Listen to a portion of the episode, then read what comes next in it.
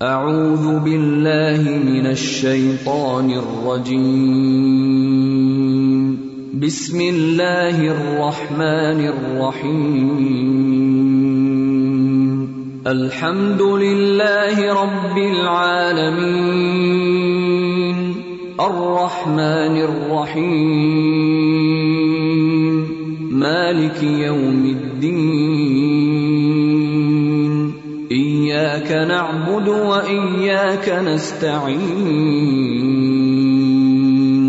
اهدنا الصراط المستقيم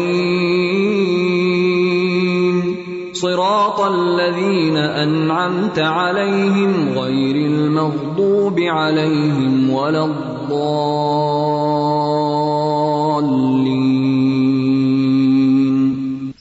السلام علیکم ورحمۃ اللہ وبرکاتہ۔ کیا حال ہے سب کا؟ الحمد للہ نحمد ونسلی علی رسول کریم اما بعد۔ فاعوذ باللہ من الشیطان الرجیم۔ بسم اللہ الرحمن الرحیم۔ رب اشرح لی صدری ویسر لی امری۔ واحلل عقدۃ من لسانی یفقهوا قولی۔ نماز میں کچھ امپروومنٹ ہوئی؟ کل کے لیسن کے بعد اور۔ اور اپنے پہ چیک رکھا کہ نماز میں لذت آئی کہ نہیں، کیونکہ یہ کرائٹیریا ہے نا۔ اگر ہمارا نماز میں دل نہیں لگ رہا اور نماز میں لذت نہیں ہے، تو اس کا مطلب ہے کہ دل کہیں اور ہے، کیونکہ دل کی غذا تو کچھ نہ کچھ تو ہے نا۔ جب اللہ نہیں تو غیر اللہ۔ یہ کل کسی نے لکھا تھا۔ یہ لکھتی ہے کہ ایک بات جس کو میں چاہوں گی کہ سب موجود بہنوں کو پتا چلے، وہ یہ ہے کہ دین کے راستے میں جب ہم آتے ہیں شیطان کا ایک شخصیت پرستی ہوتا ہے۔ یعنی لوگ دین کی طرف آتے آتے دینی شخصیات کے پیچھے پڑ جاتے ہیں۔ اسی طرح میرے ساتھ ہوا۔ میں جب یہاں آئی تو ایک باجی مجھے بہت اچھی لگنے لگی۔ حتیٰ کہ نماز میں بھی ان کا خیال آتا۔ مگر الحمد للہ مجھے جلد احساس ہو گیا کہ یہ شیطانی وار ہے۔ میں رو رو کر اللہ سے دعا کرتی اور پھر میں نے ان کی طرف دیکھنا چھوڑ دیا۔ اور الحمد للہ صرف ایک ہفتے میں یہ بھوت اتر گیا۔ میں اس کو بھوت ہی کہوں گی، مگر وہ ہفتہ شدید مشقت میں اور تکلیف میں گزرا۔ کیونکہ مجھے میری کمزوری پتا تھی۔ میرا علاج یہی تھا کہ میں وہ راستہ ہی چھوڑ دوں۔ بہت صحیح بات انہوں نے کی ہے۔ اور یہ بھی اللہ کا بہت بڑا احسان ہوتا ہے کہ اللہ تعالیٰ بندے کو اپنی غلطیوں کی پہچان دے دے اور پھر ان کے علاج کی توفیق بھی دے دے۔ اور بات وہی ہے کہ جب تک آپ خود نہیں چاہیں گے اور اپنے ساتھ سچے نہیں ہوں گے۔ اور واقعی آپ یہ نہیں چاہیں گے کہ اللہ کی یاد سب سے بڑھ کر نماز میں آئے، کیونکہ اللہ تعالیٰ نے خود ہی فرمایا نا عقیم سلاتا وجہ کیا ہے نماز قائم کرنے کی؟ کیوں نماز قائم کرو؟ کس لیے؟ ذکری اللہ کی یاد کے لیے۔ اور اگر ہم نماز میں کھڑے ہو کے اور بندوں کو یاد کیے جا رہے ہیں، تو پھر اس کا مطلب کہ ہم نے نماز کا مقصد ہی پورا نہیں کیا۔ نماز چونکہ ایک آئینہ بھی ہے نا، وہاں ہمیں اپنی غلطیاں بہت سی پتہ چلتی ہیں۔ نماز میں دل نہیں لگ رہا تو ہماری کوئی غلطی ہے۔ لذت نہیں اس میں آ رہی تو ہم کہیں غلط ہیں۔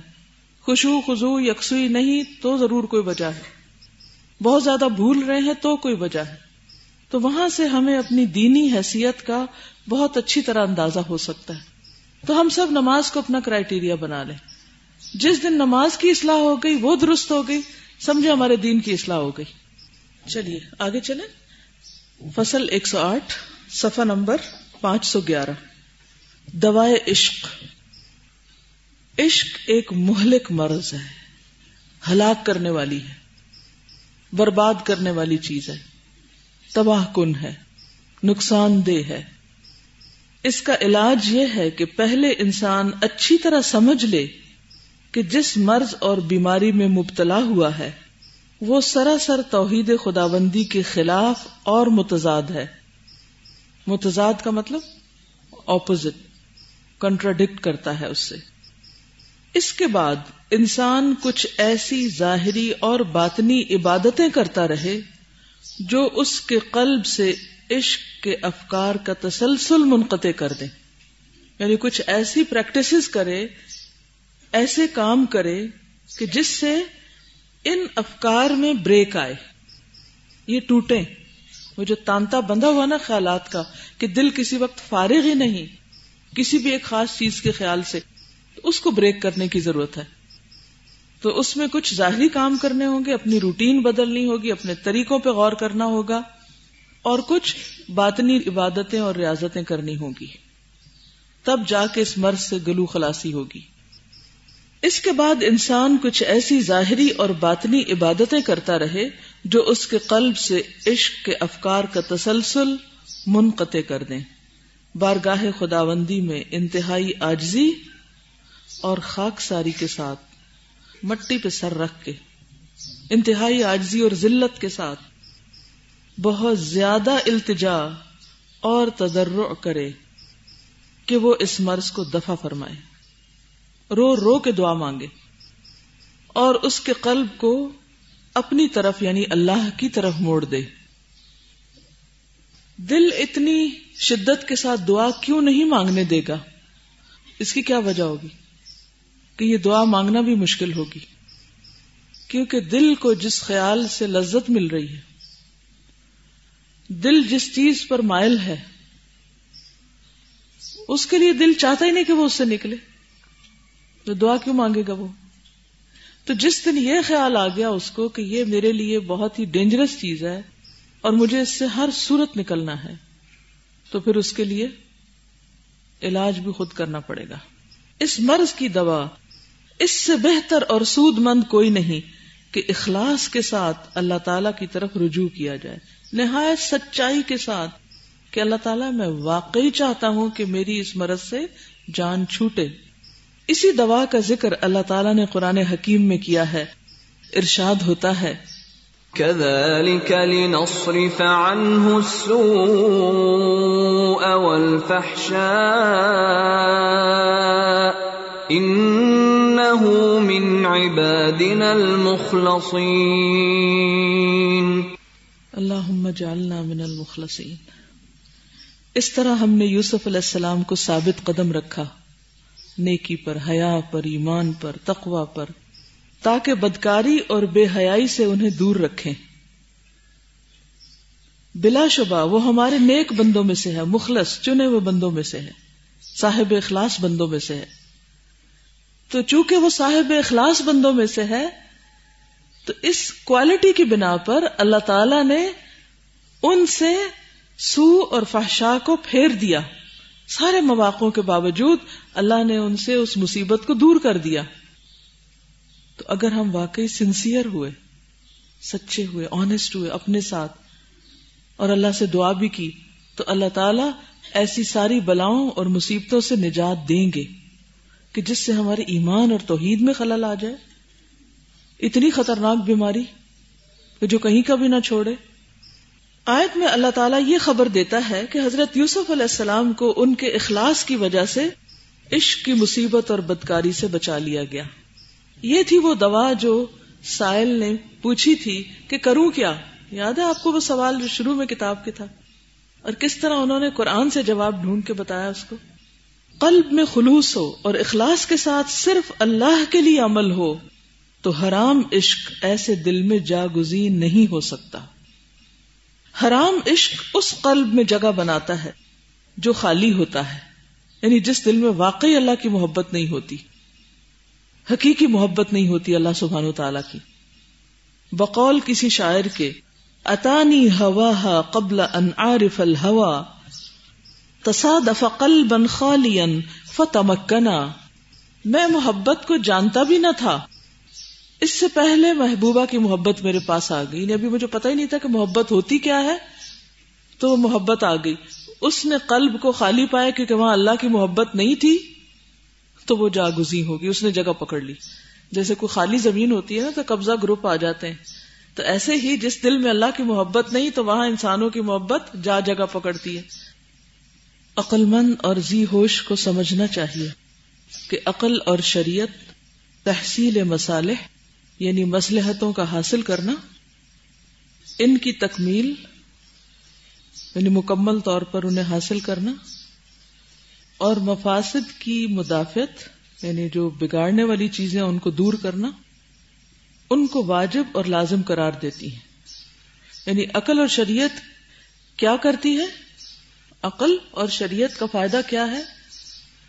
کہ انسان کے لیے جو چیزیں فائدہ مند ہیں مسلحت کی ہیں اس کے لیے بہتر ہیں، ان کو مکمل کرے علیوم اکمل تو لکم دین و اتمم تو علیکم نعمتی، ان کی تکمیل کرے اور جو چیزیں بگاڑ کی طرف لے جانے والی ہیں، ان کی مدافعت کرے ان کو دور رکھے سمجھ آ گیا جملہ؟ یعنی عقل اور شریعت مسلحتوں کو فائدہ مند چیزوں کو حاصل کرنے میں مدد دیتی ہیں، ان کی تکمیل کرتی ہیں، مفاسد کی مدافعت کرتی ہیں۔ اور لازمی طور پر ایسا کرتی۔ کسی عقل مند کے سامنے کوئی ایسی چیز پیش آئے جس میں مسلحت ہے یعنی فائدہ ہے، اصلاح کی بات ہے، اور مفسدہ بھی ہے یعنی بگاڑ بھی ہے، خرابی بھی ہے۔ یعنی کوئی ایک چیز آپ کے سامنے جس میں دونوں چیزیں نظر آ رہی، تو اس وقت اس پر دو باتیں لازم ہو جاتی۔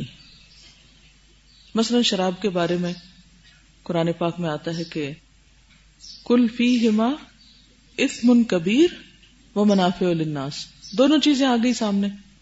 تب کیا کریں؟ تو دو باتیں لازم ہوتی۔ ایک علمی، دوسری عملی۔ علمی بات یہ ہے کہ انسان مسلحت اور مفسدے میں سے راجہ پہلو پر غور کرے۔ تو قرآن نے کیا کہا؟ وہ اس محما اکبر منف اہما کہ ان کا نقصان فائدے سے زیادہ ہے۔ فائدہ ہے لیکن نقصان زیادہ ہے۔ تو راجہ کیا ہے؟ نقصان شراب کے کیس میں۔ اسی طرح ہر کیس میں آپ دیکھیے کہ کیا فائدہ اور کیا نقصان ہے۔ پوری کوشش سے راجہ پہلو کو سمجھے۔ یہ نہیں صرف ستی ظاہری طور پر۔ اور جو پہلو اسلح ہو یعنی جو زیادہ بہتر ہو، فائدہ مند ہو، اسے اختیار کر لے، اسے لے لے۔ یعنی چھوڑنا ہے یا رکھنا ہے؟ کیونکہ اسلح پر عمل کرنا انسان کے لیے واجب اور ضروری ہے۔ اللہ نے عقل دی اس لیے ہے۔ یہ معلوم ہے کہ عشق اور صورت پرستی میں نہ کوئی دینی مسلحت موجود ہے، نہ دنیاوی۔ اور اگر اس میں کوئی مسلحت موجود بھی ہو، تو اس سے کہیں زیادہ اس کے اندر دینی اور دنیوی مفاسد موجود ہوتے ہیں۔ یعنی بہت سے اس میں خرابیاں پائی جاتی ہیں۔ اور یہ کئی طریقوں پر ہے اب وہ وضاحت کریں گے کہ کیا کیا خرابیاں اول، سب سے پہلی خرابی عشق کی۔ پروردگار عالم کی محبت اور ذکر کے ساتھ مخلوق کی محبت اور ذکر میں اسے مشغولیت ہو جاتی۔ اور بعض اوقات مخلوق کی محبت اور ذکر بڑھ جاتا ہے۔ کس سے؟ اللہ کی محبت اور ذکر سے۔ کیا یہ خرابی نہیں؟ حج کے موقع پر جب اہل عرب مزدلفہ جاتے ارفا نہیں جاتے تھے مزدلفہ سے واپس آتے، اور مزدلفہ کے قیام میں کیا کرتے تھے؟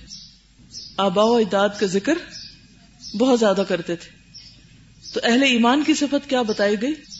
لئی سا علیہ جناح ان تب تغو فضل من ربکم فاذا افضتم من عرفات فاذکروا اللہ عند المشعر الحرام واذکروه كما هداكم وان كنتم من قبله لمن الضالين ثم افیدوا من حيث افاض الناس واستغفروا الله ان الله غفور رحيم.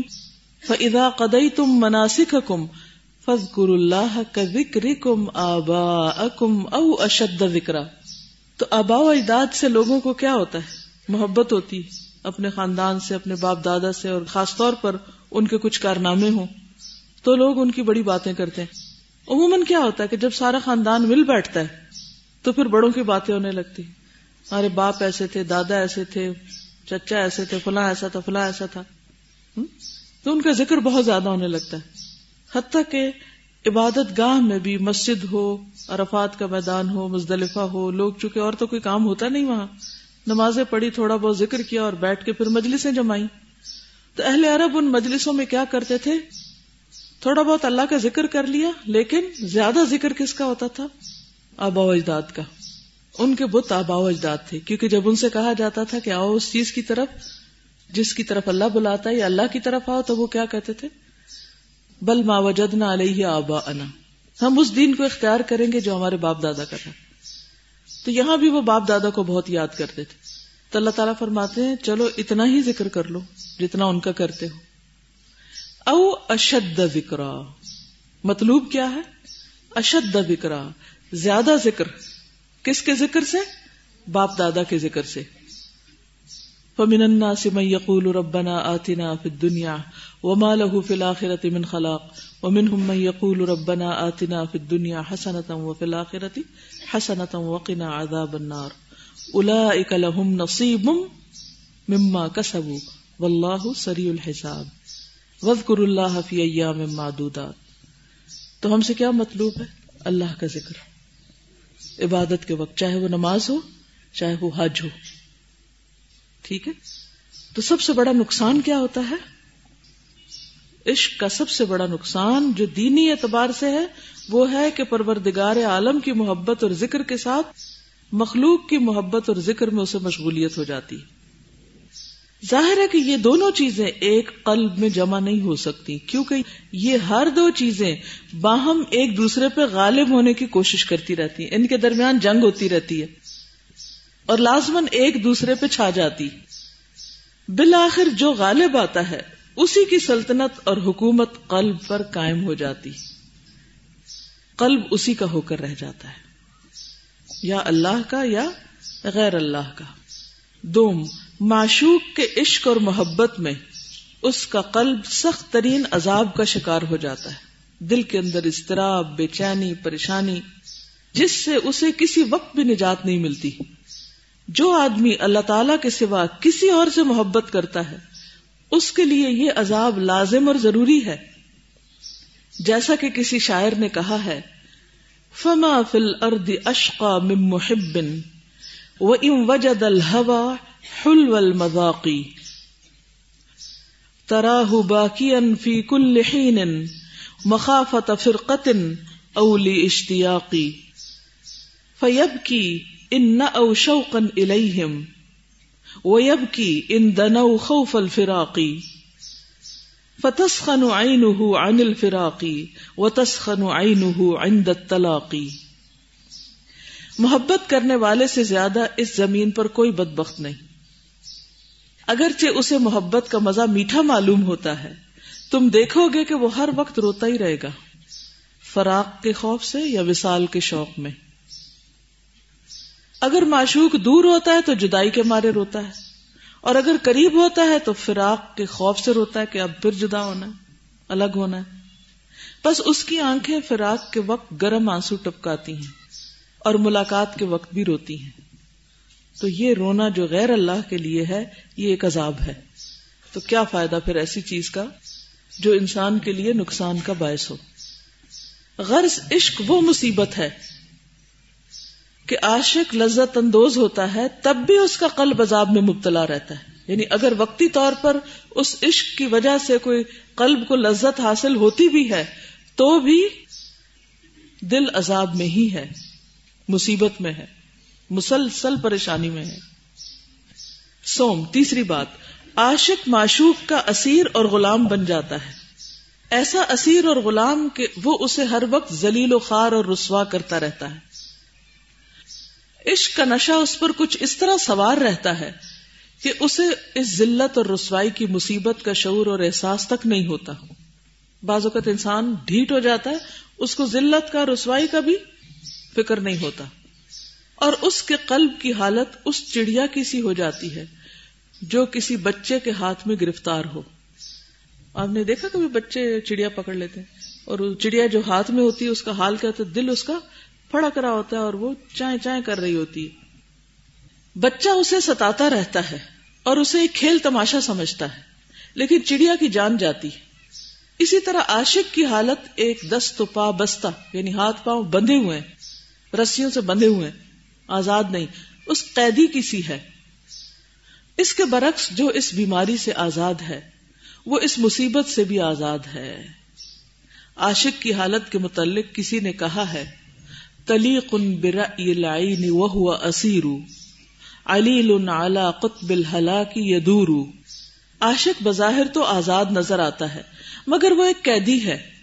وہ ایک بیمار ہے جو ہلاکت کے محور پر گھوم رہا ہے۔ ومیت یرا فی صورت الحی غادیا ولیس له حتی النشور نشور. وہ ایک مردہ ہے جو زندوں کی طرح چلتا پھرتا نظر آتا ہے، لیکن حشر کے دن بھی اس کا زندہ ہونا دشوار ہے. اخو غمرات دا افی ہن قلب فلئی سلح حت المات وہ ایسے غاروں میں پڑا ہے جہاں اس کا قلب کھو گیا ہے. لاسٹ ہے. اب موت تک اسے پھر اس کا قلب ملنے کا نہیں، اس نے اپنا دل ہی کھو دیا۔ اس کا اپنے دل پر کوئی اختیار ہی نہیں رہا۔ وہ اپنے دل کو خود کنٹرول ہی نہیں کر سکتا۔ اور موت تک وہ اس کو نہیں پکڑ سکتا۔ چہارم، چوتھی بات۔ عشق انسان کو دینی اور دنیوی مسالے سے بالکل غافل اور بے خبر کر دیتا ہے۔ دین دنیا دونوں کی مسلطیں فائدے پشت کے پیچھے ڈال دیتا ہے۔ اور اسے عشق کی مشغولیتوں ہی میں مصروف رکھتا ہے۔